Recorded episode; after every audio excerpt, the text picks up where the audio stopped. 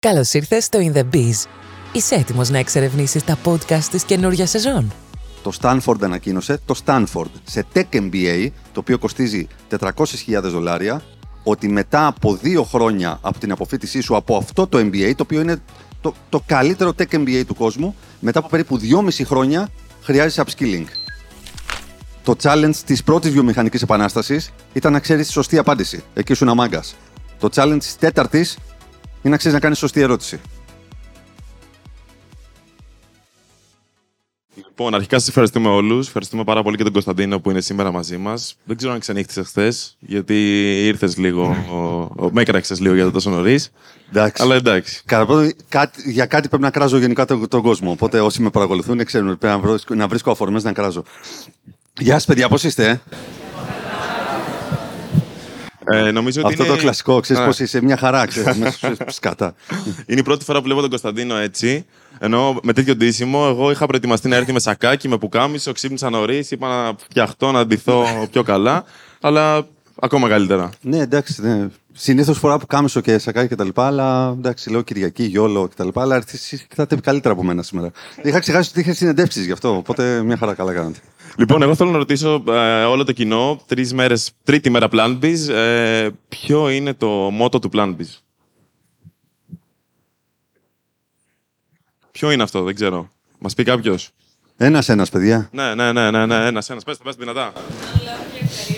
Τέλεια, λοιπόν. Άρα έχουμε τον πλέον κατάλληλο άνθρωπο να μας μιλήσει για career path, τον Κωνσταντίνο Κίζιο, που 6 από τα 18 χρόνια προϋπηρεσίας, όχι εμπειρίας, στο εργασιακό κομμάτι, τα έχει αφιερώσει στο Regeneration, ε, δίνοντας πραγματικά μια νέα πνοή στους νέους πτυχιούχους. Ε, που γεφυρώνεται καθημερινά το χάσμα μεταξύ των νέων πτυχιούχων και της αγοράς εργασίας. Και αλήθεια σε αυτό το σημείο θέλω να ευχαριστήσω τον Κωνσταντίνο γιατί τόσα χρόνια είναι δίπλα μας, ε, είναι συνεργάτης, είναι πρόεδρος, είναι ε, δήμαρχος του ThinkBiz, είναι ε, αναπόσπαστο κομμάτι, μέλος. Δεν ξέρω. Έλα, όλα, όλα, όλα στο ThinkBiz. είναι, τα Βιογραφικό δεν πάντα. το έχω βάλει αυτό. Ε, εντάξει, είμαι, σίγουρα πρόσθεσέ το. Από εμάς το έχεις το ελεύθερο και πραγματικά μας βοηθάει στα πάντα. Οπότε. Κάτι ακούστηκε πίσω. Πρέπει να το μοιραστούμε με τις εταιρείες. Ναι, ναι, σωστό. Να το προωθήσουμε. Πραγματικά νομίζω ότι γι' αυτό το λόγο κάνουμε ε, το τέλειο μάτς και μας βοηθά τόσα χρόνια γιατί και εμείς ε, γεφυρώνουμε ένα χάσμα μεταξύ των γνώσεων του πανεπιστημίου και της αγοράς εργασίας.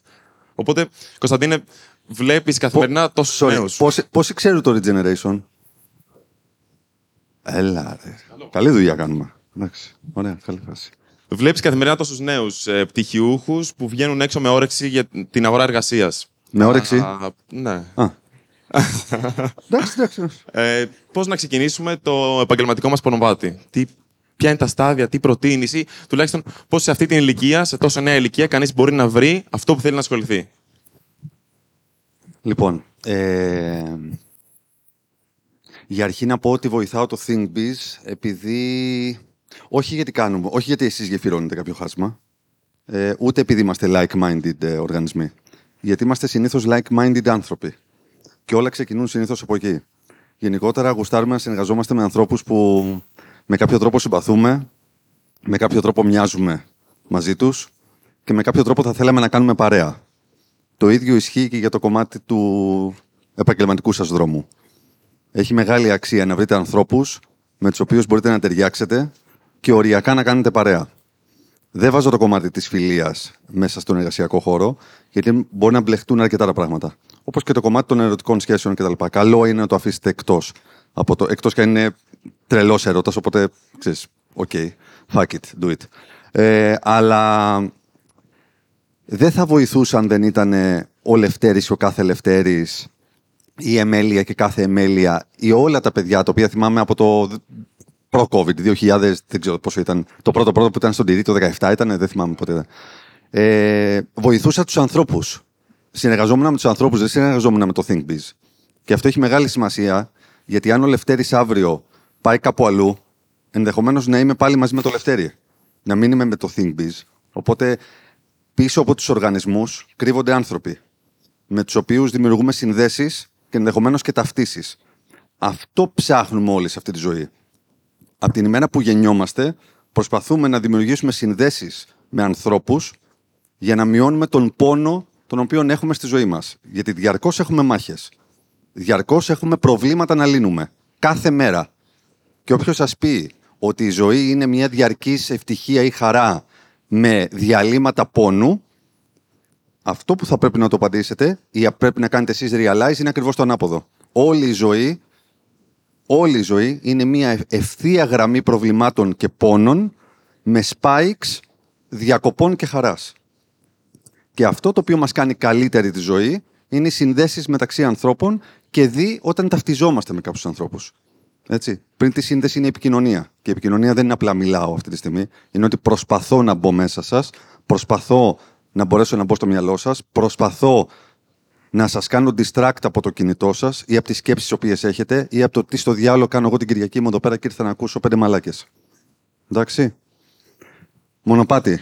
Πώς το βρίσκω. Ναι, Εμείς μπορούμε να ξεκινήσουμε να βρούμε το θάρρος ή τουλάχιστον να ξεκινήσουμε να δούμε τι μας αρέσει. Δοκιμάζοντας. Δηλαδή δεν, το έχουμε πει πάρα πολλές φορές και δεν θα πω σήμερα μοναδικές αλήθειες. Τις καλύτερες απαντήσεις αυτή τη στιγμή τις έχει το, το GPT και το Google. Οπότε δεν ήρθα εδώ σαν, σαν expert να σας πω κάτι το οποίο δεν γνωρίζετε. Αυτό το οποίο θα προσπαθήσουμε να κάνουμε και αν θέλετε, θα ήθελα και εγώ και ο Λευτέρης πάρα πολύ να μας ε, διακόπτετε και να κάνετε τις ερωτήσεις σας για να κάνουμε διάλογο. Γιατί σιχαίνομαι με το κομμάτι του ανεβαίνει ο κάθε. Ανεβαίνει ο παπατζής, όχι ο κάθε, ε, και σας λέει πέντε πράγματα και πρέπει να κάθεστε να ακούτε σαν πιόνια. Οπότε θα γούσταρα πολύ περισσότερο να κάναμε μια κουβέντα και να πείτε ευθέως και αφιλτράριστα τη σκέψη σας ότι bro, αυτά που λες είναι μαλακίες, γιατί εγώ ξέρεις, δεν έχω να φάω και αυτή τη στιγμή μου λες θε ονειρέψου και να κάτσουμε να το συζητήσουμε. Γιατί αυτό το οποίο σκέφτεσαι εσύ μπορεί να αφορά και τον διπλανό σου. Οπότε είμαι OK με τα. Είμαι OK με τα, με τα ρητά, ξέρεις, unlock your career path και τα λοιπά και έχω βάλει άλλο ένα πίσω, ξέρεις, δεν είναι...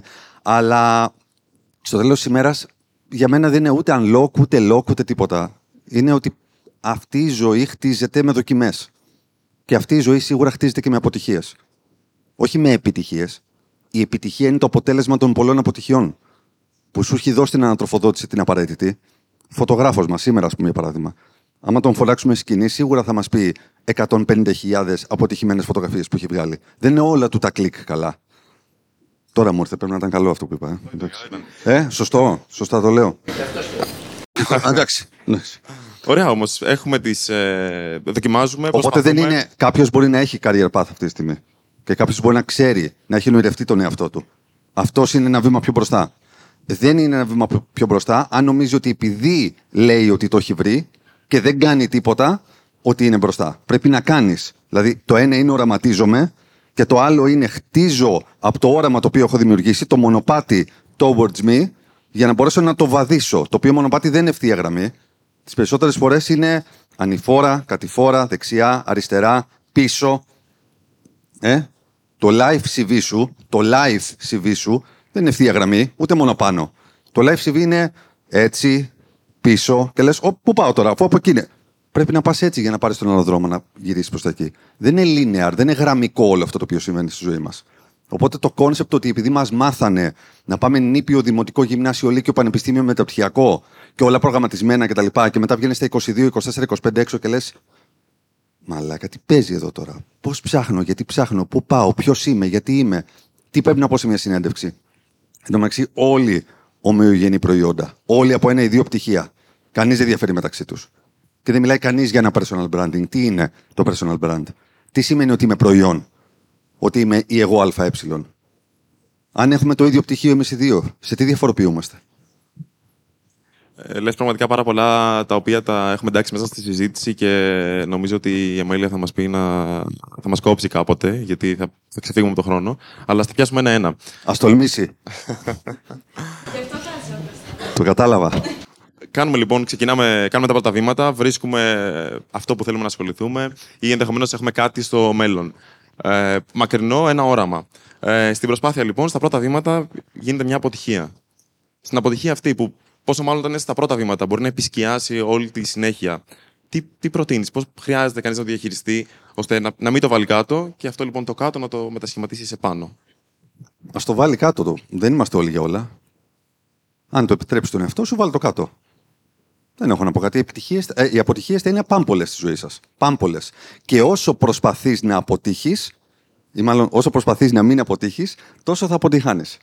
Υπό το φόβο του μπορεί να αποτύχω, θα αποτυγχάνετε συνέχεια. Απλά πρέπει να το πάρετε σαν φυσικό, σαν φυσιολογικό. Σκεφτείτε τις σχέσεις που κάνετε, τις φιλικές ή τις ερωτικές. Δεν είναι όλες επιτυχημένες. Περνάς από αποτυχία σε αποτυχία για να βρεις την επιτυχία. Δηλαδή, δείτε τόσους ανθρώπους. Τι να μιλήσω εγώ για τις αποτυχίες; Α, να μιλήσω εγώ για αποτυχία. Ωραία. Μέχρι τα 27 μου, ας πούμε, για παράδειγμα, εγώ ζύγιζα 170-175 κιλά. Επί 27 χρόνια προσπαθούσα να δυνατήσω. Έχασα 90 κιλά. Έπρεπε να φτάσω σε ένα σημείο το οποίο οριακά θα πέθαινα. Και πήρα την απόφαση. Ε, Σας καλώ να μην φτάσετε οριακά να πεθάνετε. Θα πρέπει να συμβαστείτε με το ότι μπορεί να αποτυγχάνει. Ποιος είναι; Ε, θα, θα πρέπει να συμβαστείτε με το γεγονός ότι θα αποτυγχάνετε συνέχεια. Όχι γιατί είστε κακοί, αλλά γιατί μαθαίνετε. Η αποτυχία είναι η διαδικασία της μάθησης. Απλά πάλι δεν μας το είπανε αυτό στο σχολείο, γιατί πρέπει να κάνουμε αποστήθηση και να πάρουμε το απολυτήριο και να βγάλουμε βαθμούς και να πάμε πανελλήνιες. Ε; Και στο πανεπιστήμιο τα ίδια. Μόνο μερικοί καθηγητές κάθονται από το προσωπικό τους μεράκι να ασχοληθούν με το τι σημαίνει αποτυχία και να σε συμφιλιώσουν με αυτή. Απενεχοποιηθείτε από το γεγονός απέτυχα. Μπορείτε να έρθετε λίγο πιο κοντά στη γνώση της αποτυχίας. Αποτύχατε για κάποιο λόγο. Να κάτσουμε να δούμε για ποιο λόγο απέτυχες. Να το συζητήσουμε. Μήπως το κάνεις καλύτερα την επόμενη φορά. Ε; Αυτό ταιριάζει με αυτό που λες ε, συχνά, ότι χρειάζεται να ρίξεις το εγώ σου και να ψάξεις μέσα σου, να, να δεις τι πραγματικά συμβαίνει, τι έκανες λάθος. να γιατί να δεις έχει- τι μπορείς να κάνεις καλύτερα την επόμενη φορά, μάλλον. Ναι, γιατί έχει να κάνει με τις προσωπικές σου ανασφάλειες. Όπως επίσης και με το προσωπικό σου ego. Ότι νομίζεις ότι είσαι ο καλύτερος ή η καλύτερη και, και αποκλείεται εγώ. Όχι, δεν, δεν είσαι ο καλύτερος ή η καλύτερη. Μπορείς να γίνεις, άμα θες. Αλλά ακόμα δεν είσαι. Νομίζει ότι είσαι. Επειδή σηκώνεις ένα story, ας πούμε, για παράδειγμα, και έχεις 80% engagement. So fucking what; Δεν, δεν είσαι ακόμα. Οπότε μην πας να διεκδικείς με το υφάκι του ότι ξέρεις εγώ. Δεν είναι αυτό το concept. Επίσης, το concept είναι να συνδεόμαστε. Όταν πας με υφάκι και τύπου εγώ είμαι και κανείς άλλος, δεν συνδέεσαι με κανέναν. Δεν είσαι σε κανέναν ευχάριστος. Σε κανέναν δεν είσαι ευχάριστος ή ευχάριστη.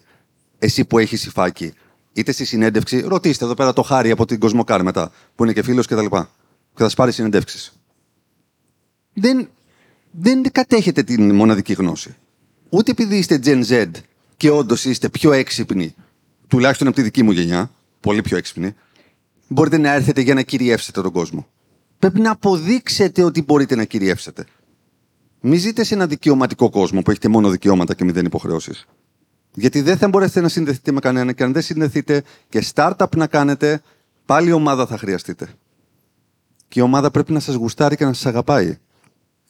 Και όχι να λέει από πάνω, κοίτα τον εδώ το CEO. Πρέπει να λέει, κοίτα τι γαμάτο τύπο έχουμε. Κοίτα τι οραματιστή έχουμε. Και να νοιάζεστε για το διπλανό σας. Πώς νιώθει και πώς αισθάνεται.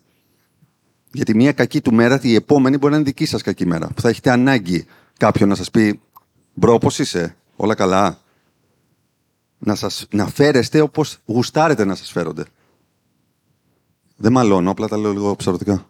Έχουμε την τιμή έξω, αυτό που ανέφερες, να έχουμε εταιρείες οι οποίες έχουν έρθει εδώ α, για να βρουν νέους οι οποίοι θέλουν πραγματικά να ξεκινήσουν το επαγγελματικό τους μονοπάτι. Τι έχεις να προτείνεις όμως στους νέους για να πάνε εκεί, να μιλήσουν, να πουλήσουν τον εαυτό τους, να πουλήσουν το εγώ ΑΕ που είπες πριν, λοιπόν; Έχει δουλέψει κανείς σε elevator pitch; Ξέρει κανείς τι είναι το elevator pitch; Ένα χεράκι σηκώθη. Α, α ε, ωραία. Ε, ε, μέλεια. Ε, πρέπει μέσα σε λίγα δευτερόλεπτα παρουσιάσω την ιδέα μου για να πείσω τον άλλον ότι αυτό που σκέφτομαι, αυτό που θέλω να κάνω, ότι είναι σημαντικό και αξίζει να δώσω τον χρόνο του, τα λεφτά του, οτιδήποτε θέλω από εκεί.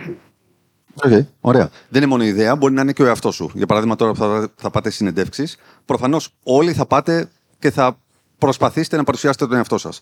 Οι περισσότεροι αυτό το οποίο κάνουν είναι να κάνουν ένα summary του βιογραφικού. Ε, πάρα πολλές φορές όταν πάμε σε μια συνέντευξη, το βιογραφικό μας το έχουν διαβάσει.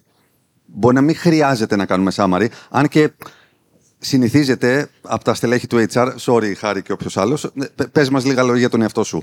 Το, εσείς μπορείτε να κάνετε twist σε αυτό το πράγμα, να μην περιγράψετε το βιογραφικό σας. Δεν θέλει να ακούσει αυτό. Θέλει να ακούσει την αλήθεια σου σαν άνθρωπος. Τι άνθρωπος είσαι. Έχουμε μπερδέψει λίγο ότι ένα κομμάτι είναι άνθρωπος, άλλο ένα δεύτερο κομμάτι είναι επαγγελματίας. Είναι ακριβώς το ίδιο πράγμα.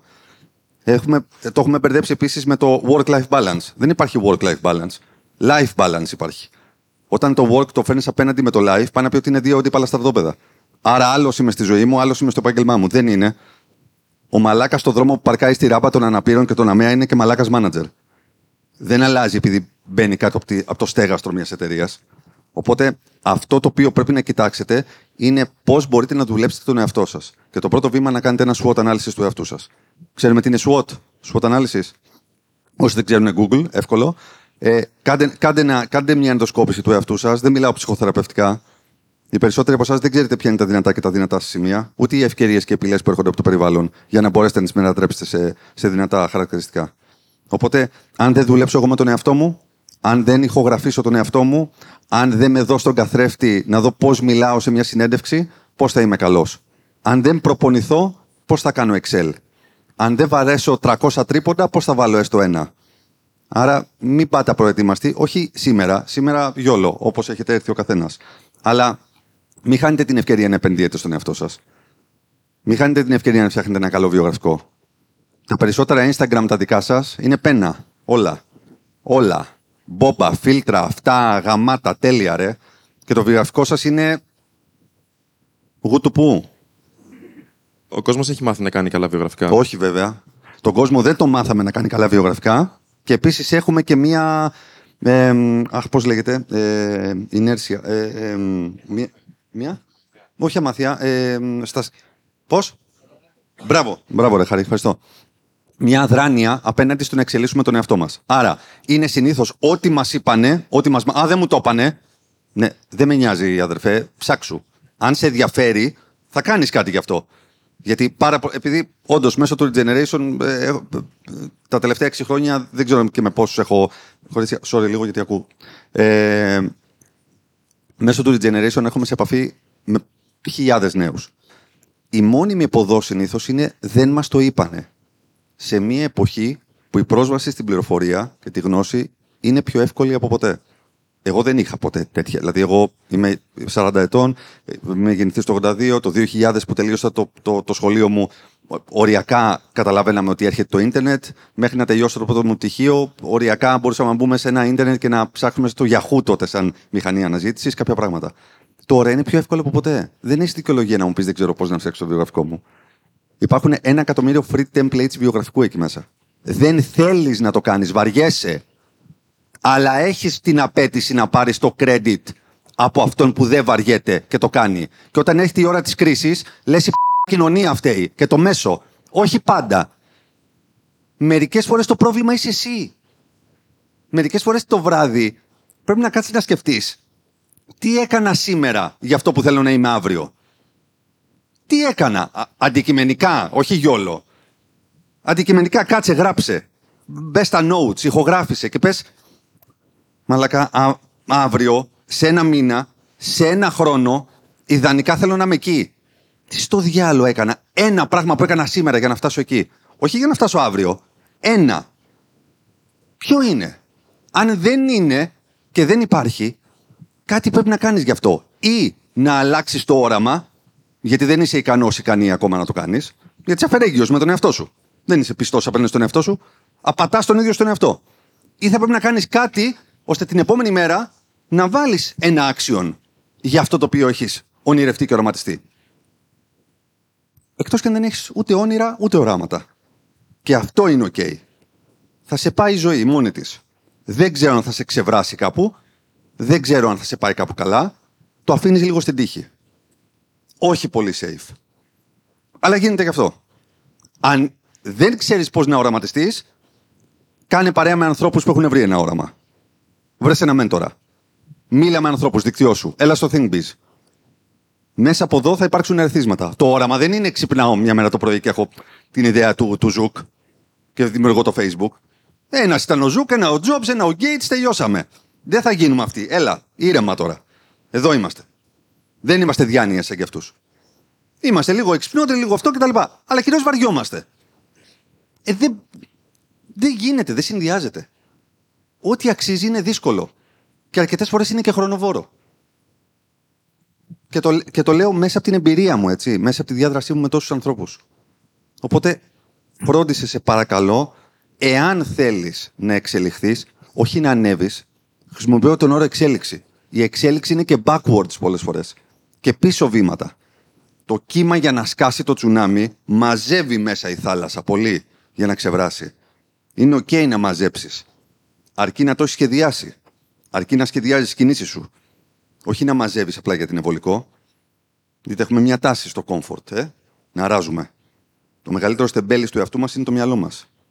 Γιατί όταν συνηθίζει να κάνει κάτι με τον Α τρόπο, μόνο του θέλει να το ξανακάνει με τον Α. Γιατί το έχει συνηθίσει.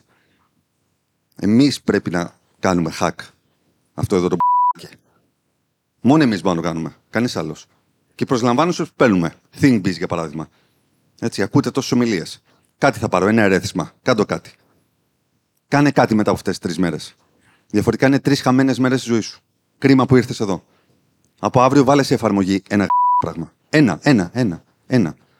Βλέπω τόσα certifications of attendance σε σεμινάρια και όταν ο Χάρης θα ρωτήσει μια συνέντευξη, πες μου λίγο στο Think Biz τι σου έμεινε.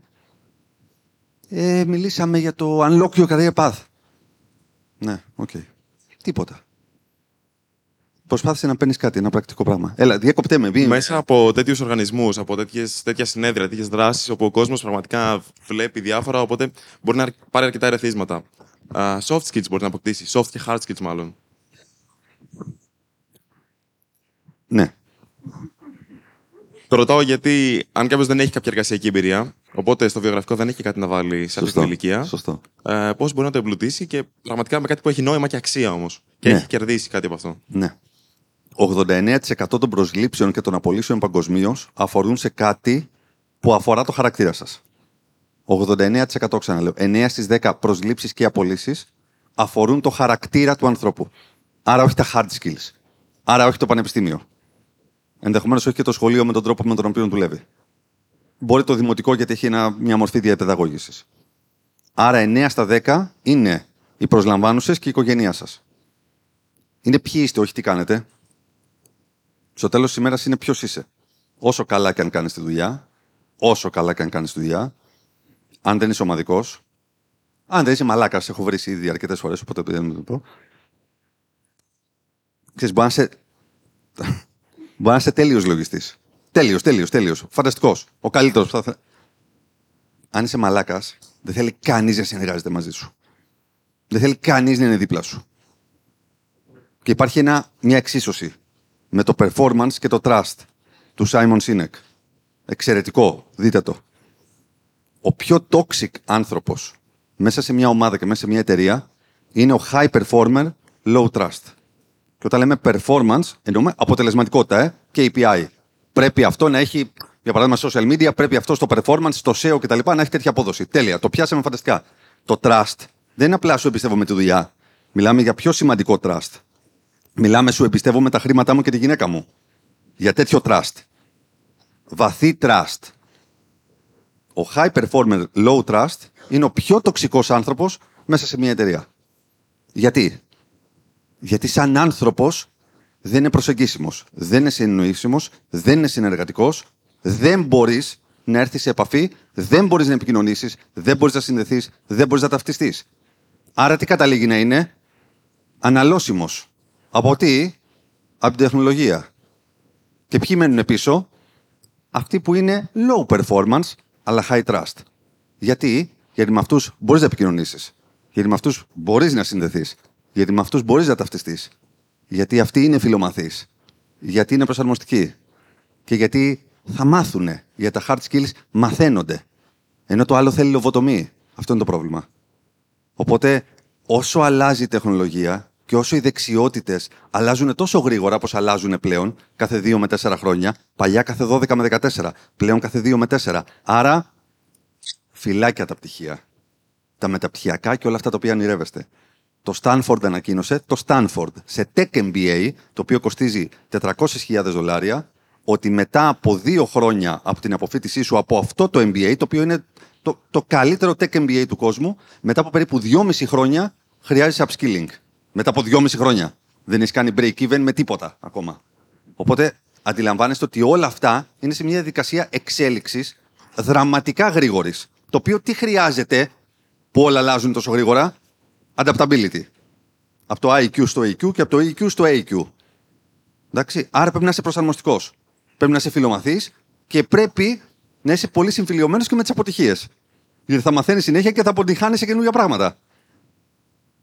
Όχι στα 22, στα 32, 42, 52.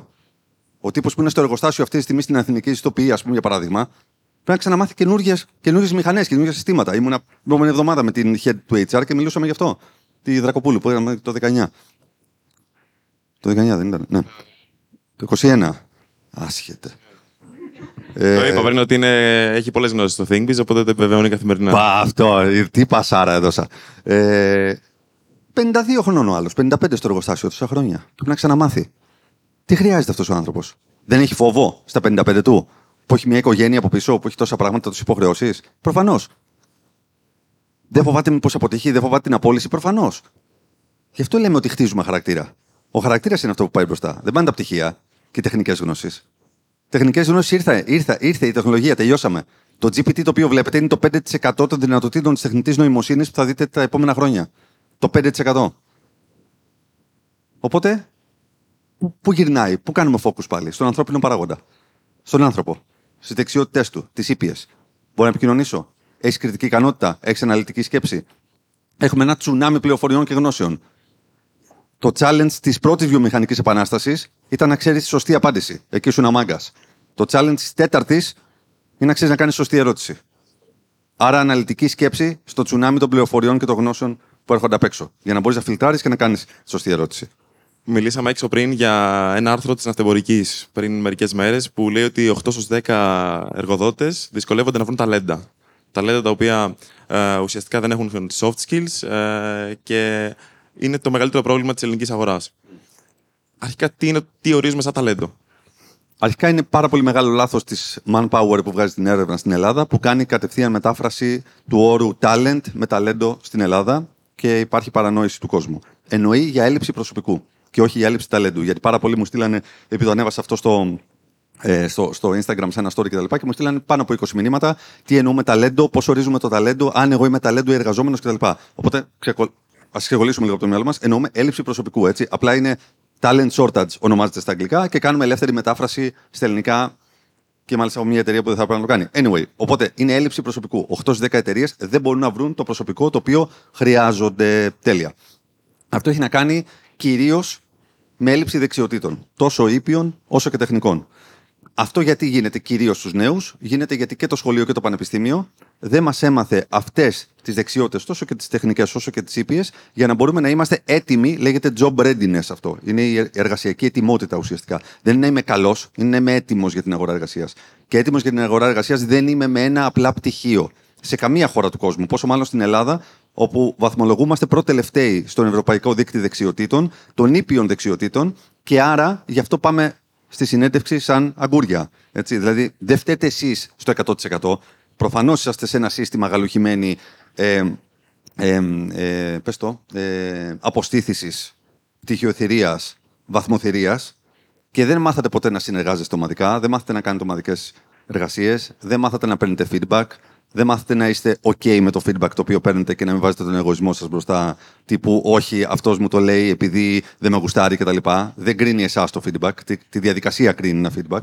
Οπότε, όποιος προσπαθεί κάθε φορά να σας δώσει, ακόμα και αν θεωρείτε ότι αυτός είναι εγωκεντρικός ή αυτός είναι ιστερόβουλος, πάρτε την ανατροφοδότηση, μην αντιδράσετε εκείνη τη στιγμή. Μπορεί μέσα από την ιστεροβουλία του ή της να αντιληφθείτε κάποια πράγματα τα οποία μπορεί να είναι σημαντικά για τον εαυτό σας. Πώς όμως αντιλαμβανόμαστε ότι αυτό το feedback είναι καλοπροαίρετο και έχει βάση και ότι δεν είναι απλά από ζήλια, από κακία, ώστε να μας καταβάλει. Το στομάχι σου, η καρδιά σου το αντιλαμβάνεται από τη στιγμή. Αρκεί να είσαι σίγουρος ότι το ego σου δεν είναι πάρα πολύ ψηλά. Αν έχεις βάλει το ego σου πάρα πολύ ψηλά, όποιος και να έρθει, με όποια έλλειψη ιστεροβουλίας και όποια ανιδιοτέλεια, θα τον θεωρήσει ότι είναι εχθρός σου. Γενικότερα δεν αγαπάμε την. Ε, αγαπάμε πάρα πολύ να κρίνουμε και να κάνουμε hate στον κόσμο, αλλά τη στιγμή που κάποιος θα σου πει ή θα κρίνει ή θα σχολιάσει μία σου λέξη, μία σου πράξη, μία σου κίνηση ή οτιδήποτε κτλ., γίνεται εχθρός μας. Εντάξει, οπότε είναι πολύ σημαντικό να σκεφτόμαστε ότι χωρίς ανατροφοδότηση ή μάλλον χωρίς αξιολόγηση δεν υπάρχει ανατροφοδότηση. Χωρίς ανατροφοδότηση δεν υπάρχει βελτίωση. Και χωρίς βελτίωση δεν υπάρχει αριστεία. do the math για τα τέμπη. Τι κάνει το κράτος μια ζωή; Πολεμάει την αξιολόγηση και την αριστεία. Δηλαδή το πρώτο το οποίο ανέφερα και το τελευταίο. Χωρίς αξιολόγηση δεν υπάρχει ανατροφοδότηση. Ανατροφοδότηση, βελτίωση, βελτίωση, αριστεία. Έχεις αναφέρει ήδη πάρα πολλές φορές το βιογραφικό, ε, τα μεταπτυχιακά και ότι όλοι έχουν πτυχία μεταπτυχιακά. Ένα δίλημα λοιπόν, προπηρεσία ή μεταπτυχιακό; Θα πω αναλόγως. Και πάμε να το αναλύσουμε. Πίσω από οτιδήποτε κάνεις πρέπει να υπάρχει ένα πολύ μεγάλο γιατί. Το οποίο γιατί να είναι πάρα πολύ στέρεο. Άρα, θες να κάνεις μετά. Ποιος θέλει να κάνει μεταπτυχιακό μετά το πρώτο πτυχίο, μπαμ, καπάκι. Ωραία, φίλε, έτοιμα είστε. Ωραία. Πά- πάμε να. α- Από εδώ, ποια σηκώσε χέρι;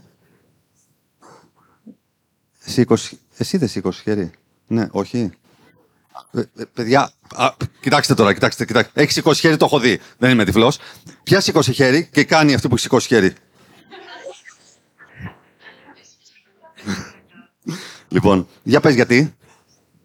Για πες γιατί. Γιατί ήθελα να. Πιστεύω ότι έτσι Τι, μπορώ τι, τι σπουδάζεις τώρα, συγγνώμη. οργάνωση και δείξη κτήσης. Ωραία. Ε, πιστεύω ότι έτσι μπορώ να εξειδικευτώ σε κάτι παραπάνω και θέλω και ίσως να δείσω λίγο την εμπειρία κιόλας στον πρωτοτυχιακό, να μην τελειώσω τις σπουδές μου απλά στο πρωτοτυχιακό. Α, γιατί δεν μπορείς να κάνεις αργότερα. Ε, όχι αναγκαστικά, αλλά Δεν τελειώνει εκεί, αυτό θέλω να πω. Πά, κάνεις και, και αργότερα, σωστά; Okay. Άρα με το μεταπτυχιακό πιστεύεις ότι θα βρεις πιο- αργότερα, δηλαδή μετά την ολοκλήρωσή του πιο εύκολα δουλειά και με καλύτερα χρήματα; Θα μπορούσε, είναι και ένας παράγοντας, αλλά δεν πιστεύω ότι αναγκαστικά χρειάζεται να έχει μεταπτυχιακό για να έχει, ας πούμε, την κατάλληλη δουλειά. Μμ. Την εξειδίκευση που θέλεις ποια είναι; Δεν την έχω σκεφτεί ακόμα, Okay. γιατί είμαι ακόμα πρωτέτος. Πρώτο, α, εντάξει, έχεις ακόμα. Ναι, αλλά πιστεύω ότι θέλω να ασχοληθώ με κάτι λίγο πιο συγκεκριμένο, γιατί η σχολή μου παρέχει ποιες γνώσεις. Μμμ. Αυτή την εξειδίκευση, αν την έβρισκες μετά το πρώτο σου πτυχίο σε μια εργασία μέσα, ακόμα και σε, σε μια πρακτική, θα σου πω εγώ, πληρωμένη εξαμήνου. Μήπως θα ήταν πιο ωφέλιμη για το μέλλον σου, για να μπορέσεις να καταλάβεις την πράξη μέσα στην πίστα και όχι στην προσωμιωτή, αν αυτό το πράγμα σου ταιριάζει ή όχι; Σίγουρα, αν θα μου δοθεί μια τέτοια ευκαιρία, ίσως θα είναι πιο, δηλαδή θα το προτιμήσω καλύτερα. Μμ. Οκ. Ωραία. Η ευκαιρία δίνεται ή εμείς την αρπάζουμε; Οι ευκαιρίες περνάνε αυτή τη στιγμή που μιλάμε μπροστά σας. Το κυριότερο είναι πόσο, έσ- πόσο έτοιμοι είστε και πόσο έχετε καλιμπράρει τον εαυτό σας με ένα τέτοιο τρόπο ώστε να τις αναγνωρίζετε. Πάρα πολλές φορές έχουμε ευκαιρίες μπροστά μας, τις οποίες δεν τις αναγνωρίζουμε, επειδή δεν έχουμε προετοιμάσει τον εαυτό μας για να κάνουμε scan και discover την ευκαιρία την οποία περνάει. Και αυτό γίνεται πάλι με, με, με πώς να το πω, με ενδοσκόπηση, να το πω, με ενδοσκόπηση. Με, με δουλειά με τον εαυτό μας, με δουλειά με τον εαυτό μας. Τι εννοώ με αυτό, γιατί καλά μας τα λες, να ξέρω περίπου πού θέλω να πάω, πού ταργετάρω, προς τα πού κοιτάω. Να μην είμαι 180 μοίρες. Να μην είμαι απλά ένα monitor το οποίο παίζει και σκανάρει, μια αγορά. Γιατί όλο αυτό το πράγμα σε κάνει λίγο θολό, σε, κα- σου κάνει dilute όλο το μήνυμα. Οπότε για μένα, μετά το πρώτο πτυχίο, εάν δεν θέλεις να κάνεις αλλαγή καριέρας γιατί μετάνιωσε που σπούδασες κάτι που σου είπαν οι γονείς σου ή γιατί είχες ένα βίσμα το οποίο τελικά δεν είναι πλέον βίσμα και δεν μπορεί να σε βάλει κάπου και θες να κάνεις career change και να κάνεις pivot την καριέρα σου, το γνωστικό σου επίπεδο, δουλειά. Μπες στην πίστα. Γράψε χιλιόμετρα. Άσε τα μεταπτυχιακά. Παροχημένα. Και ειδικά στην Ελλάδα, πολλά από αυτά, αν θες να κάνεις upskill, γιατί αυτό θες να κάνεις, δεν θες να κάνεις reskill, θες να κάνεις upskill, πολλά από αυτά, τα μεταπτυχιακά, είναι και outdated, όπως και τα πρωτοπτυχιακά. Τα περισσότερα ακαδημαϊκά προγράμματα στα ελληνικά πανεπιστήμια είναι 5, 10, 15 χρόνια πίσω. Και ειδικά σε, σε αιχμής τεχνολογίας, που θα έπρεπε αυτή τη στιγμή να είναι top notch το κομμάτι του, του syllabus, το οποίο διδάσκεστε. Γι' αυτό και πάτε στην εταιρεία και μαθαίνετε πράγματα από την αρχή. Όχι μόνο για την εταιρεία, αλλά και πράγματα. Το βλέπουμε μέσω του regeneration. Παιδιά τα οποία δεν μπορούν να βρουν δουλειά, έρχονται στο regeneration, περνάνε από 120 ώρες εκπαίδευση σε data science, ας πούμε, και βρίσκουν δουλειά μέσα σε μια εβδομάδα μετά. Πώς έγινε αυτό; Κάτι έγινε. Κάτι έλειπε. Αυτό το οποίο λείπει λοιπόν δεν θα το βρεις στο μεταπτυχιακό.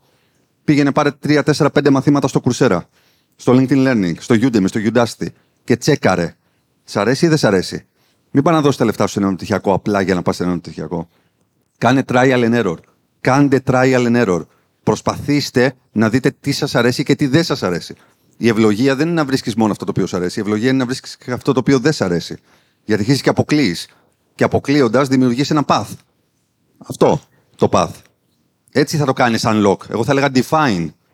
Θα πρέ- πρέπει να κάνεις define κάποια στιγμή. Πού, πού θες να πας. Το οποίο δεν θα είναι για πάντα. Είναι αυτό το οποίο συνήθως λέω πριν από 6 χρόνια. Αν μου έλεγες θες να βοηθήσεις τους νέους να βρουν δουλειά; θα σου βάζει, «Α, Εντάξει, δεν, όχι, όχι και πολύ. Δηλαδή, εντάξει. Δεν ήμουνα. Ήμουνα στο corporate, πήγαινα για, για big four, για μεγάλες πολυεθνικές. Και είπα πάω να κάνω ένα fail project στη ζωή μου, να πάω σε ένα non-profit με 60% σχεδόν νεανική ενεργεία, με κλειστές τράπεζες, με brain drain, με χίλια δυο το 2017 που ανέλαβα το Regen. Και λέω, δεν έχω αποτύχει μέχρι τώρα επαγγελματικά. Με παίρνει, πάω να κάνω ένα fail project ένα χρόνο. Κυριολεκτικά. Πήγα για να αποτύχω. Ήξερα ότι θα, ήξερα ότι θα αποτύχει. Δεν είχα ο- non-profit, χωρίς χρηματοδότηση, να πείσω τις εταιρείες ότι ο τύπος ή τύπησα με μηδέν μήνες προπηρεσία που βγαίνει από το πανεπιστήμιο έχει αξία να τον πάρει στην εταιρεία σου. Φυλάκια. Ούτε καν. Ε, έξι χρόνια μετά. Δεν ξέρεις ποτέ. Δεν ξέρεις ποτέ πώς σε πάει η φάση. Πραγματικά δεν το ξέρεις ποτέ. Οπότε μην προκαταβάλεις τον εαυτό σου με πράγματα τα οποία απλά βλέπεις ότι τρεντάρουν στο TikTok ή στο Instagram ή γενικότερα. Ακολούθα λίγο την- την καρδιά σου. Εγώ έμεινα στο Regen και ερωτεύτηκα γιατί ακούμπησε πάρα πολύ την καρδιά μου. Γιατί είπα, μαλάκα, wow, θα είμαι ο τύπος που δεν είχα εγώ στα 25 μου. Δηλαδή, ο τύπος που ήθελα δίπλα μου στα 25 μου να με βοηθήσει, θα είμαι εγώ για αυτά τα παιδιά. Μ' αρέσει. Μου καλύπτει την τσέπη. Καθόλου. Μου καλύπτει την καρδιά πάρα πολύ. Δεν αμείβομαι καλά στο Regen. Επί 6 χρόνια. Μπορώ να παίρνω τρεις φορές πάνω τα net μου. Τρεις φορές πάνω. Έχω written offers, τα ξέρω. Και κάθομαι. Δεν είμαι γόνος εφοπλιστών, ούτε έχω λεφτό δέντρο. Απλά όλα έχουν συν και πλήν. Το θέμα είναι πώς θες να νιώθεις όταν πέφτεις το βράδυ για ύπνο. Τι αποτύπωμα θες να αφήσεις; Και δεν είναι μόνο κοινωνικό. Αυτό είναι το why σου, το γιατί σου. Μετά από πέντε χρόνια μπορεί να μην είναι το γιατί μου και το πάθος μου. Και that's fucking okay. Θα αλλάζει το γιατί σας. Θα αλλάζει ο σκοπός σας. Αλλά εμένα ο σκοπός μου που είναι να εμπνέω ανθρώπους να κάνουν αυτό που τους εμπνέει δεν θα αλλάξει ποτέ. Ποτέ. Απλά θέλει δουλίτσα με το μέσα σου και θέλει να προσπαθήσεις να δοκιμάσεις, να αποτύχεις, να φας τα μούτρα σου. Φάει πάρα πολλές φορές τα μούτρα μου.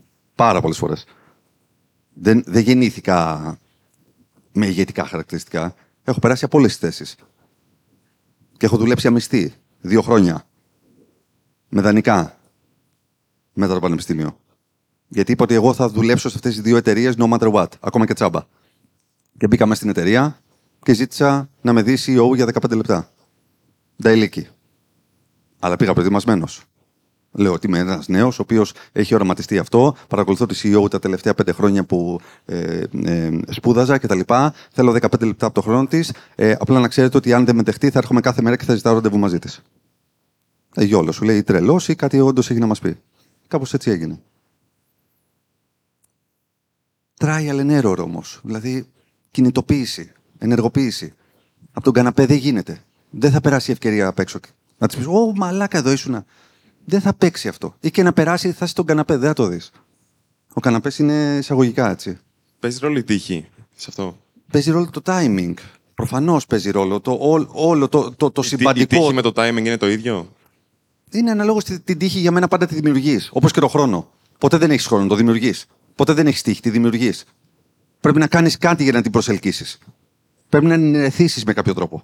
Από μόνη της δεν είναι. Δηλαδή, κοιτάζεστε και είναι σε φάση ξέρεις, στο μπαρ που κοιτάζεσαι, κοιτάζεσαι, κοιτάζεσαι και μετά καληνυχτάκια. Πήγαινε μίλα. Και φάτα μούτρα σου, δεν πειράζει. Φάτα. Σου πει, bro, δεν, ξέρεις, δεν, δεν πειράζει. Και ζήτα και λίγο ανατροφοδότηση. Τι δεν πήγε καλά. Ρεαλιστικά. Για, για να πάει καλύτερα με την επόμενη. Πραγματικά δεν, πρέπει, να, πρέπει να την προσεγγίσεις την τύχη. Εντάξει. Εκτός και μιλάμε τώρα για τον Τζόκερ, ας πούμε. Α, ωραία, άμα σου κάτσει, σου κάτσε, οκ.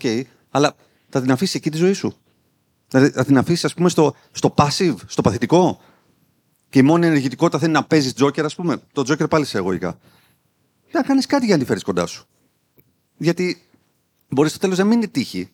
Να είναι ένας να είναι ένα συνέδριο. Να είναι ένας φίλος που θα βρεις εδώ και θα δημιουργήσει μια σύνθεση. Να είναι μια, μια πρόσληψη από το, από, το, από, τα career, από το career day που έχετε μετά. Τι είναι, αυτό τι ήτανε; Ήταν τύχη που βρέθηκα που μου είπε αυτός ότι θα πάει στο Plan B. Α, τι π- είναι αυτή, α, εντάξει, θα πάω κι εγώ. Ε, τι είναι αυτό; Τη δημιούργησες με κάποιο τρόπο. Έπαιξες μαζί της. Δεν προσγειώθηκε μπροστά σου. Δεν ήταν ένα drone το οποίο σ' άφησε μπροστά στο, στο χάρι εδώ πέρα στην Κοσμοκάρη. και είπε, Αγόρι μου, σε ψάχνα. Δεν παίζει αυτό. Η, σ- η, η, η, η, η τύχη, η δημιουργία του να δημιουργήσω την τύχη μου είναι συνθετική. Δεν είναι ένα think biz σήμερα. Είναι ένα think biz μαζί με ένα connection στο LinkedIn, μαζί με ένα διάβασμα ενός άρθρου, μαζί με μια επόμενη εκδήλωση. Ε; Με ένα άτομο που θα γνωρίσω. Ναι, ναι, ναι, ναι. Το networking το οποίο λέμε, μαζί με ένα εθελοντισμό που μπορώ να κάνω κατά τη διάρκεια των σπουδών μου για να μπω στην πίστα και όχι στον προσωμιωτή. Όλα αυτά είναι προσωμιωτές. Πίστα. Στην πίστα. Διεκδικήστε, διεκδικήστε να μπείτε σε πίστες. Ακόμα και αν είναι εθελοντική οργάνωση. Υπάρχουν άπειρες εθελοντικές και ΜΚΟ κτλ. Που είναι πάρα πολύ καλά δομημένες, μερικές φορές πολύ καλύτερα και από κανονικές εταιρείες, που χρειάζονται νέους και τις υπηρεσίες σας για να μπορέσουν ουσιαστικά να εξελιχθούν. Διαθέστε το χρόνο σας. Χτίζετε δεξιότητες για αύριο. Χτίζετε δεξιότητες για αύριο. Δεν είναι μόνο το χρήμα. Δεν είναι μόνο πόσα θα μου δώσεις. Το πόσα θα μου δώσεις δεν έχει να κάνει μόνο με την τσέπη. Έχει να κάνει με το χτίσιμο των δεξιοτήτων. Πάρε ένα project και δούλεψε το για δύο μήνες, για τρεις μήνες και βάλτε το στο βιογραφικό σου που μου λες συνέχεια ότι δεν έχεις τι να βάλεις. Τώρα έχεις. Μήπως είναι λίγο καλύτερα πράγματα. Μήπως διαφοροποιήθηκα από το Λευτέρι. Μήπως παίρνω προβάδισμα. Γιατί, Γιατί έχω τη μοναδική γνώση μέσω των τριών μηνών project. Όχι. Οπότε, οπότε όλο αυτό είναι, είναι συνθετικό. Μην το φαντάζεστε σαν κάτι το οποίο είναι standalone και είναι μοναδική αλήθεια και θα κάνουμε unlock αυτό το πράγμα. Και αν το κάνω unlock θα το βρω. Αν ήταν έτσι θα το είχαν κάνει πάλι όλοι. Οπότε τι θα ήταν, θα ήταν commoditized, θα ήταν mainstream. Άρα πάλι θα ψάχναμε το, το elevation. Αυτό είναι ότι δεν υπάρχει μοναδική. Είναι συνθετική η λύση όλων αυτών. Ε, από την οργανωτική ομάδα, όταν ε, βλέπαμε λίγο τις ερωτήσεις, το τι ίσως ε, μπορεί πραγματικά να ενδιαφέρει περισσότερο τους νέους και να έχει το μεγαλύτερο αντίκτυπο μετά από τη σημερινή συζήτηση, ε, μου είπανε στο τέλος να σε ρωτήσω ποιο είναι το μεγαλύτερο ελάττωμα της γενιάς μας.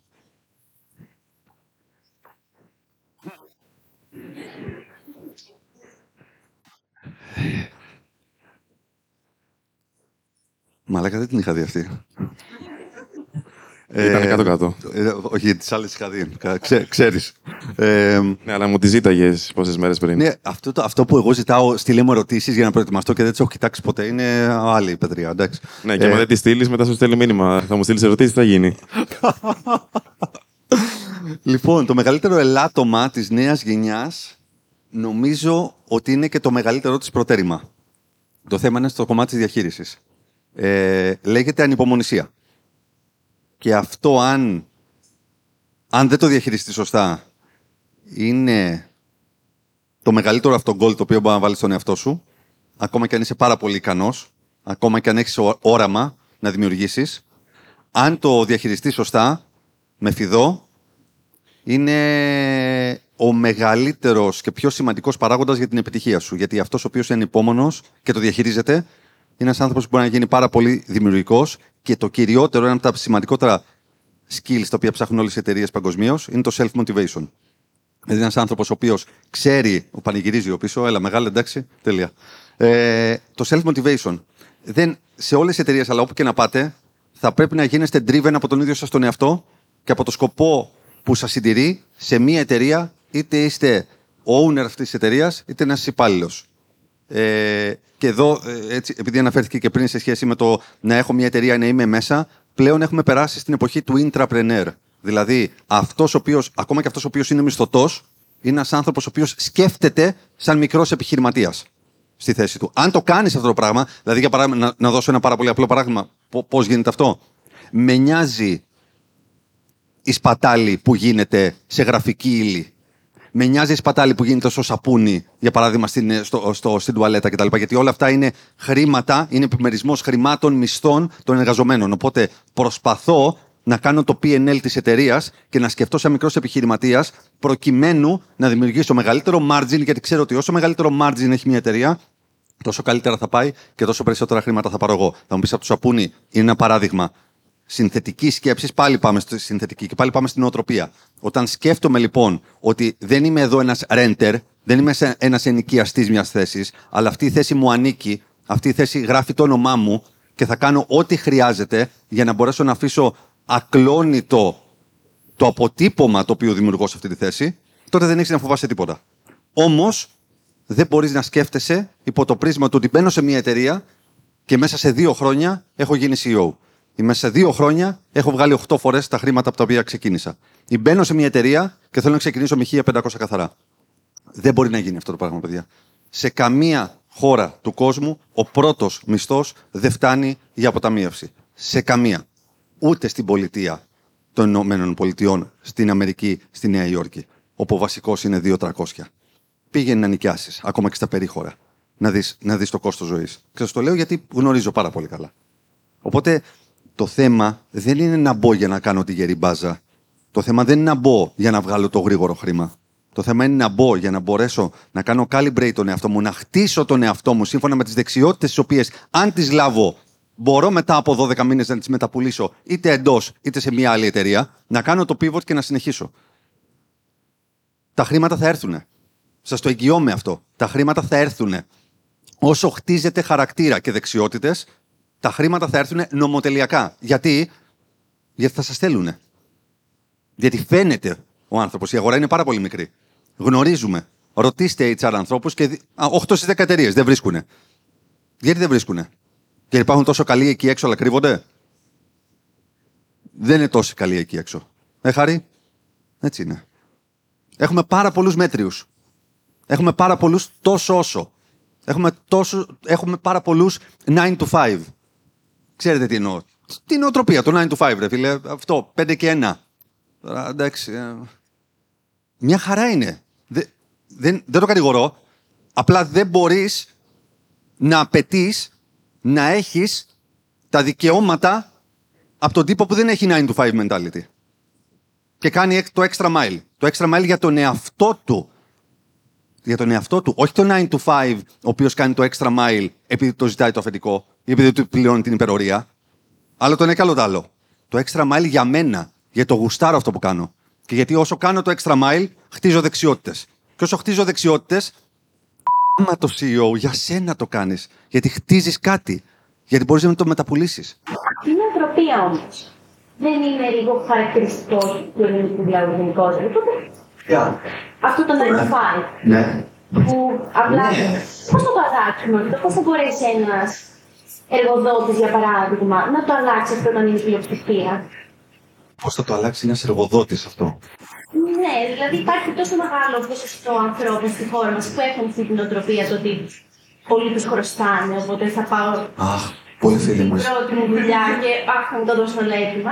Πώς θα το αλλάξουμε. Κατά πρώτον, να το αλλάξεις εσύ. Άρα, αν έχεις εσύ αυτό το mentality, θα πρέπει να. βρει- Κατά πρώτον, να πω ότι διαλέγετε εργοδότες, δεν σας διαλέγουν μόνο. Μην πάτε πρόβατα σε σφαγή. Εντάξει, δηλαδή, από τη μία ταπεινότητα, από την άλλη ρεαλισμός. Δεν πας, δεν είσαι σε επαιτία, ακόμα και αν χρειάζεσαι τη δουλειά, δεν πας γονιπετής να παρακαλέσεις για μια δουλειά επειδή ο άλλος είναι στέλεχος, έχει μεγαλύτερη προπηρεσία και έχει την εξουσία αν θα σε επιλέξει ή όχι. Να σου κάνει σε επιλέξει, να σου κάνει να σε επιλέξει. Το θέμα είναι σου ταιριάζει. Σου ταιριάζει αυτή η εργασία. Σου ταιριάζει αυτή η εταιρεία; Η καρδούλα σου και το στομάχι σου τι σου είπε μετά τη συνέντευξη; Ο μεγαλύτερος κριτής, να ξέρετε. Ο μεγαλύτερος κριτής, αν πήγε καλά μια συνέντευξη και αν θέλω να δουλέψω για αυτόν και για αυτή την εταιρεία, είναι το στομάχι σου ή η καρδιά σου μετά τη συνέντευξη. Σου λέει σχεδόν πάντα την αλήθεια. Ένας manager ή ένας απλός ιδιοκτήτης, ή όπως συνηθίζω να λέω, επειδή ξέρεις, όλοι κάνουμε focus στις μεγάλες εταιρείες, οι οποίες μεγάλες εταιρείες που έχουν διαδικασίες, άτομα πολλά, πολυεθνικές, διρεκτίβε κτλ. είναι περίπου το 1,5% των εταιρεών στην Ελλάδα. Το 1,5%. Το 98,5% των αφημίσεων που υπάρχουν είναι μικρομεσαίες, οικογενειακές, 10 άτομα, 20 άτομα έως 50 συνήθως. Και με βάση το τζίρο κτλ. μέχρι εκεί. Που σημαίνει τι αυτό συνήθως, τσιφλικάδες. Είμαι ο CEO, εγώ αποφασίζω. Δεν έχει καμία σημασία αν ξέρει από κουλτούρα. Δεν- Μπορεί να μην τον αφορά κιόλας. Μπορεί να το έδωσε σε ένα σύμβουλο να του πει: Γράψε μου αυτό γιατί πρέπει να βάλω στο site μου, γιατί όλοι λένε όραμα, αποστολή, αξίες. Και όλα μια χαρά. Δεν έχει δουλευτεί ποτέ. Επίσης, 9 στις 10 εταιρείες δεν έχουν δουλέψει ποτέ το όραμα, την αποστολή και τις αξίες τους. Να τις έχουν δουλέψει, όχι να τις γράφουμε στο site. Να μπορέσεις να το ρωτήσεις το έναν εργαζόμενο τυχαίο και να σου απαντήσει. Να σου χτίσει πάνω σε αυτά. Όταν εννοείς έχει δουλέψει. Έχει δουλέψει, εννοούμε κανονικά. Όλη την ομάδα, το, το ΔΣ, το President's Cabinet, το C-Level κτλ. Το έχει δουλέψει, έχει διαβιβαστεί το όραμα στους middle managers, ώστε οι middle managers να το διαβάσουν στους από κάτω και να μπορεί και ο junior και ο trainee να μπορεί να είναι aligned με το πού πάει η εταιρεία, γιατί πάει η εταιρεία, πώς το κάνει και τι κάνει. Γιατί όλες οι εταιρείες ξέρουν τι κάνουν, μερικές εταιρείες μερικές ξέρουν πώς το κάνουν, ελάχιστες ξέρουν γιατί το κάνουν. Το γιατί δεν είναι το, το χρήμα. Γιατί, γιατί είμαι μία από αυτές τις εταιρείες που είναι χορηγή. Γιατί, γιατί υπάρχω, γιατί το κάνω αυτό το πράγμα; Τι εξυπηρετώ; Δεν έχει δουλευτεί αυτό ποτέ. Άρα, πώς θα κάνεις ένα extra mile όταν μια εταιρεία δεν σε έχει βάλει στη διαδικασία να τη σκεφτείς σαν άνθρωπο; Οι εταιρείες είναι άνθρωποι. Δεν πρέπει να τις σκέφτεσαι σαν άψυχα όντα. Το Think Biz είναι άνθρωπος. Αν το Think Biz, το Think Biz έχει συγκεκριμένες αξίες, όραμα και αποστολή. Αν το Think Biz ή όποια εταιρεία, πείτε, ήταν άνθρωπος, θα την έκανες παρέα. Αυτή είναι η σημαντική ερώτηση, η οποία δεν γίνεται μέσα στι εταιρείε και άρα δεν αντιλαμβανόμαστε την αξία της κουλτούρας. Γιατί δεν δουλεύει η κουλτούρα. Γιατί, Γιατί τρέχουμε να βγάλουμε μόνο το αποτέλεσμα. Το οποίο είναι βραχυπρόθεσμο. Έλα, έλα, έλα. Να, βγει, να βγει, πιάσουμε το στόχο. Μετά, πόσο βιώσιμο είναι αυτό; Μετά έχουμε turnover μέσα στι εταιρείε 90% και μας φεύγουν τα στελέχη. Και πρέπει να κάνουμε replacements. Γιατί; Για τη μεγάλη παρέτηση; Είναι, είναι πολύ βαθιά η κουβέντα. Και έρχομαι στην, ε, έρχομαι στην ερώτησή σου. Όταν ένας ηγέτης, κατά πρώτον ο ηγέτης να ξέρεις έχει διαφορά με τον manager. Κανονικά όλοι οι managers έπρεπε να είναι ηγέτες. Ο ηγέτης όμως είναι ο άνθρωπος ο οποίος δεν κάνει micromanagement και είναι ο άνθρωπος ο οποίος εμπνέει. Είναι ο άνθρωπος ο οποίος διαχειρίζεται τους ανθρώπους που διαχειρίζονται τα tasks. Ο ηγέτης διαχειρίζεται ανθρώπους. Δεν διαχειρίζεται tasks. Είναι πάρα πολύ σημαντική η διαφορά αυτή. Και πάρα πολύ δύσκολη. Την οποία δεν γίνεται ποτέ onboarding μέσα σε μια εταιρεία. Μπαίνεις ως junior, γίνεσαι μετά assistant, γίνεσαι senior assistant και μετά γίνεσαι manager. Και δεν σε εκπαιδεύει κανείς. Παίρνεις την προαγωγή και τον τίτλο και δεν σου είπε κανείς, Οκ, okay, έγινα manager. Τι σημαίνει αυτό ακριβώς; Σημαίνει ότι θα πάω στους από κάτω να τους δείξω τι δουλειά θα κάνουν, ναι. Προφανώς και όχι. Προφανώς είσαι ένας coach αυτών των ανθρώπων. Προφανώς είσαι διαχειριστής αυτών των ανθρώπων που φέρνουν το αποτέλεσμα. Δεν πας από πάνω να το κάνεις καλύτερα και να τους πεις Να, έτσι πρέπει να το κάνεις. Προφανώς μεγάλε. Εννοείται ότι εσύ το ξέρεις καλύτερα, γι' αυτό γίνεσαι και manager. Αλλά την ευθύνη την οποία έχεις είναι να διαχειριστείς τους ανθρώπους για να τους φέρεις στο σημείο να κάνουν το, το, το, το, το elevation. Okay? Άρα ο ηγέτης έχει ένα χαρακτηριστικό. Έχει ακολούθους. Πάντα. Το θέμα, το θέμα είναι, το θέμα είναι πώς. Οι ακόλουθοι έρχονται με δύο τρόπους. Ή με χειραγώγηση ή με έμπνευση. Η χειραγώγηση είναι δίνω σε όλους αυξήσεις και benefits και άρα είμαι καλός ηγέτης. Αυτό είναι πανεύκολο, αλλά είναι βραχυπρόθεσμο. Και δεν φέρνει τα επιθυμητά αποτελέσματα. Και υπάρχει και ο ηγέτης ο οποίος εμπνέει.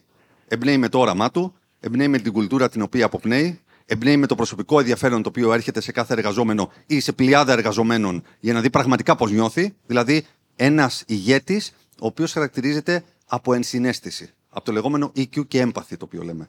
Άρα νοιάζεται για τους εργαζομένους και τους δίνει value. Γιατί για να κάνεις εσύ το extra mile και να δώσεις value στην εταιρεία σου, πρέπει κάποιος πρώτα να σου έχει δώσει ένα value. Okay. Ναι, είναι πάρα πολύ λίγοι αυτοί στην αγορά εργασίας. Έχουμε άλλο χρόνο, γιατί μου κάνουν συνέχεια νοήματα, οπότε να πάρουμε άλλη μια ερώτηση. Να τα κάνουμε λίγο πιο διαδραστικό. Θέλει, θέλει κάποιος να ρωτήσει κάτι με μεγάλη χαρά; Πάμε. Με βρίζει κανείς. Ε, Μόνο εγώ. όχι, ε, Μας λέτε και μας ξαναλέτε ότι πρέπει να επιλέξουμε την επιχείρηση που θα πάμε και ότι αν ήταν άνθρωπος που αναφέρατε, αν θα την κάναμε παρέα. Πώς μπορείς να το ξέρεις; Δηλαδή, εγώ πάω εκεί πέρα, έχω δει το site, έχω δει αυτά, αλλά αυτά είπατε μόλις τώρα ότι πολλές φορές είναι ψέμα. Πώς μπορώ να είμαι σίγουρη ότι εγώ πήγα εκεί και αυτά που λέει τα πρεσβεύει; Δεν μπορείς. Ωραία. Trial and error, αυτό που σου είπα.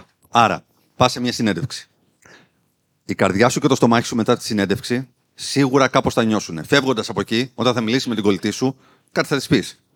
Και αυτό δεν έχει να κάνει τόσο πολύ με αυτό το οποίο σου είπε αυτός που σου παίρνει τη συνέντευξη, αλλά με το πώς νιώθεις. Ειδικά 24 ώρες μετά έχει μείνει μία επίγευση.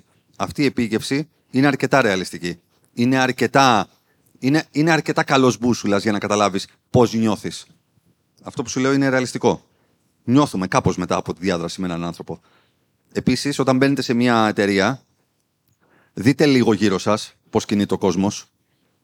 Βλέπετε χαμόγελα, βλέπετε ανθρώπους να βιάζονται, βλέπετε άγχος. Πώς σας χαιρέτησε η υποδοχή, Χαμογέλασε, δεν χαμογέλασε, πώς κράτησε το όνομά σας, σας προσφέρανε νερό, καφέ, κάτι, πώς ήταν τα γραφεία, πώς ήταν ο άνθρωπος με τον οποίο μιλήσατε, φαίνεται να βιαζότανε, φαίνεται να σε έδινε αξία ή όχι; Δεν γίνεται. Όλα αυτά είναι checkpoints τα οποία θα τα αντιληφθείς ακόμα και στο ραντεβού. Η συνέντευξη είναι ένα φλερτ. Είναι από το πρώτο ραντεβού. Απλά είναι διαφορετικός ο στόχος. Εδώ να καλύψουμε μια θέση, το άλλο να καλύψουμε μάλλον μια θέση στην καρδιά μας. Τα στοιχεία όμως παραμένουν τα ίδια. Σας άρεσε, ε, άρε. Εγώ, εγώ κοέλιο. Λοιπόν, έτσι είναι. Σύνδεση μεταξύ δύο ανθρώπων. Δύο άνθρωποι είστε.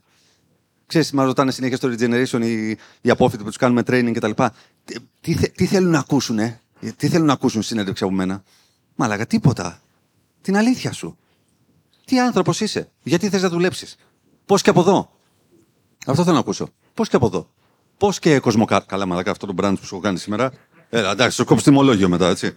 Λοιπόν, ε, πώς και από εδώ; Γιατί. Γιατί κοσμοκάρα, ας πούμε, για παράδειγμα; Τι, τι σ' αρέσει σε εμάς; Μην πας και πεις Μ' αρέσει η Τζουλιέτα ή η Αλφα Δηλαδή, δηλαδή, άρα τι θέλει, θέλει καλή προετοιμασία και από σένα. Δεν σου χρωστάει κάποιος να σε πάρει. Εντάξει, άρα πρέπει να έχεις κάνει και το ψαξιμό σου κι εσύ. Και επίσης είπα, επιλέγεις και εσύ. Όχι πρέπει να επιλέξεις. Δεν σε επιλέγει μόνο αυτός που θα σου πει: OK, σου κάνω offer. Αν εσύ νιώθεις μέσα σου ότι όλο αυτό. Α, α, α, α, αν ο Μίτσος σου λέει: Σε θέλω, σε θέλω, σε θέλω, αλλά εσύ είσαι σε φάση. Έχω red flags, έχω red flags. Οκ, okay, μην πας με το Μίτσο. Ή αν πας, ή αν πας, μην, μην, μην κάνεις all in. Okay, μπες και τσέκαρε. Καλό είναι να μην φεύγετε στον ένα μήνα, ούτε από τις σχέσεις, ούτε από το. Δηλαδή, ούτε να κάνετε ghosting μετά από τις συνεντεύξεις κτλ. Ούτε σχέσεις. Ε, αλλά εδώ το concept είναι ότι ε, είσαι σε μια διαδικασία στην οποία δεν είσαι underqualified και handicapped για να πρέπει να πεις το ναι σε οποιονδήποτε σου πει εσένα ναι. Αυτό είναι που προσπαθώ εδώ να πω. Είναι ότι είναι ένα, είναι ένα role playing στο οποίο επιλέγετε και οι δύο. Και πραγματικά η καρδιά σου και το στομάχι σου θα σου πούνε πάρα πολλά πράγματα για το αν εκεί νιώθεις ότι είσαι συμβατή. Και να πω κάτι άλλο. Και δεν σου ταιριάζει. Κάτσε ένα εξάμεινο, ένα οχτάμινο, ένα χρόνο, δες λιγάκι, προσπάθησε να μάθεις 5-10 πράγματα και κάνε το pivot σου. Δεν θα είναι. Είναι αυτό το οποίο ξεκινήσαμε στην αρχή. Δεν θα είναι όλες οι επιλογές επιτυχημένες. Το θέμα είναι φεύγοντας από εκεί. Έχεις καταλάβει τι δεν πήγε καλά και τι θα ήθελες. Γιατί δεν ήταν συμβατή. Και να. Πολύ σημαντικό. Δεν υπάρχει καλό και κακό εργασιακό περιβάλλον. Υπάρχει, αλλά δεν θα μπούμε σε συζήτηση. Είναι συμβατό και ασύμβατο. Με τα θέλω μας. Με την ιδιοσυγκρασία μας. Και στις σχέσεις τις ερωτικές συμβαίνει αυτό. Α, μωρέ με τι είναι, α, μωρέ ματών. Ασυμβατότητα, αδερφέ. Ο τρόπος με τον οποίο το διαχειριζόταν η τύπησα δεν κάνει εσένα. Τελεία. Για κάποιον άλλον είναι τέλειο. Περί ασυμβατότητας ο λόγος. Όχι καλού και κακού. Το ίδιο και στο εργασιακό περιβάλλον. Και θα μπεις και κάπου που δεν θα γουστάρεις. Και θα φάσεις κατά. Είναι δεδομένο.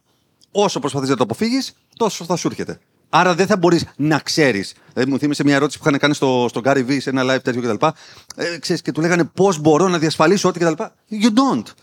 Δηλαδή, you fucking don't, ρε φίλε όμως. Δηλαδή, δεν πρόκειται. Δεν πρόκειται κανείς να σου υπογράψει ότι θα είναι γαμάτο το, το εργασιακό περιβάλλον. Και έλα εδώ και θα περνάς μπόμπα τέλεια και θα είναι σαν το σπίτι σου και θα πίνουμε μπυρόνια και θα παρτάρουμε. Είναι δουλειά. Δεν είναι σπίτι σας και είναι πολύ σημαντικό. Έχουμε μεγαλώσει σε σπίτια τα οποία είναι πολύ pampering. Μανούλα, ο μπαμπάκας, παιδί μου, εσύ πρίγκιπας, πριγκίπισσα. Ξεκαβαλίστε. Δεν είστε ούτε πρίγκιπε ούτε πριγκίπισε. Και αν είστε, θα πρέπει να το αποδείξετε στον αγώνα, στην αρένα, στη ζωή. Φύγατε από το σπίτι. Ούτε είναι παρτάρα. Μπυρόνια και γιόλο και τα λοιπά. Και... Είναι δικαιώματα υποχρεώσεις. Είναι δουλειά. Είναι εργασία. Δεν είναι... Καταλαβαίνετε τι θέλω να πω έτσι. Δεν, δεν μπορεί να δίνουμε το connotation ότι ξέρεις, πάρα πολλοί σε μια έρευνα που έγιναν επίσημη κτλ. δηλώνουν ότι θέλουν να πάνε να δουλέψουν σε startups επειδή και καλά είναι πιο. Ε, θα έλεγα τώρα. Ξέρεις, ξέρεις τι ζόρι τραβάνε. Ξέρεις τι δουλειά πέφτει στα startups. Γιατί δεν έχουν λίπος να κάψουν. Γιατί είναι, τα περισσότερα startups είναι understaffed. Και αυτός που, που είναι για μία δουλειά κάνει δέκα δουλειές.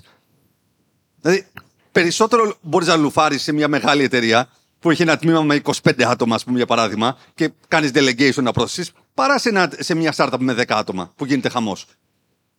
Οπότε, μη- και γενικότερα μην είστε, μη φοκουσάρετε μόνο όπου μπορείτε λίγο να, ρουφ- να λουφάρετε, λίγο να φύγετε νωρίτερα, λίγο να αυτό. Ειδικά σε αυτή τη δεκαετία. Μασίστε λίγο σίδερα σε αυτή τη δεκαετία, γιατί ό,τι κάνετε τώρα θα τα καρποθείτε στις επόμενες. Γιατί αν δεν το κάνετε τώρα, θα έρθουν οι επόμενες, όπου θα έχει περάσει και λίγο η μπογιά σας και δεν θα σας αρέσει να σας λένε και junior, αλλά θα πρέπει να το κάνετε τότε. Μην το κάνετε τότε, κάντε το στην ώρα του. Σκυλιάστε λίγο τώρα που έχετε ενέργεια, αποτύχετε, φάτε λίγο τα μούτρα σας, καταλάβετε τι θέλετε, δοκιμάστε καινούργια πράγματα, πηγαίνετε εκεί που είναι δύσκολα και κάντε παρέα και με κανέναν πιο έξυπνο από εσάς. Μην κάνετε παρέα μόνο με αυτούς που σας βολεύουν, που σας λένε καλά λόγια και τους μεντοράρετε εσείς και το παίζετε λεζάντες. Πηγαίνετε και σε κάμια συζήτηση που δεν ξέρετε τίποτα. Ε, γιατί το άλλο είναι βολικό, είναι εντάξει. Είναι καλή φάση, ας πούμε, γιατί το είπα εγώ τώρα και γέμισα το παμίνι. Εντάξει. Πηγαίνετε και εκεί που δεν ξέρετε το Χριστό σας, να ακούσετε. Δύο αυτάκια, ένα στόμα, ε. Δύο αυτάκια, ένα στόμα. Άρα, περισσότερο ακούμε, λιγότερο μιλάμε. Μην κοιτάτε εμένα. Νομίζω ότι το κομμάτι του career path το έχουμε αναλύσει αρκετά. Στο επόμενο πάνελ θα μιλήσουμε για σχέσεις τόσο που μίλησες. Οπότε, Θα παίρνω το Σπύρο. ε, Κωνσταντίνε, ειλικρινά σε ευχαριστούμε για άλλη μια φορά. Ευχαριστώ. Είναι τιμή μας.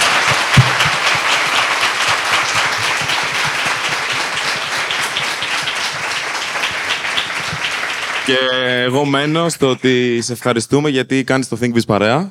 Οπότε για να το κάνεις παρέα Ε, κάτι φίλε, βλέπεις γουστάρω αυτό. Think Biz, δηλαδή το ονειρεύομαι τα βραδιά. Αλλά δεν θα σου πω πώς το ονειρεύω. Σε ευχαριστούμε πάρα πολύ.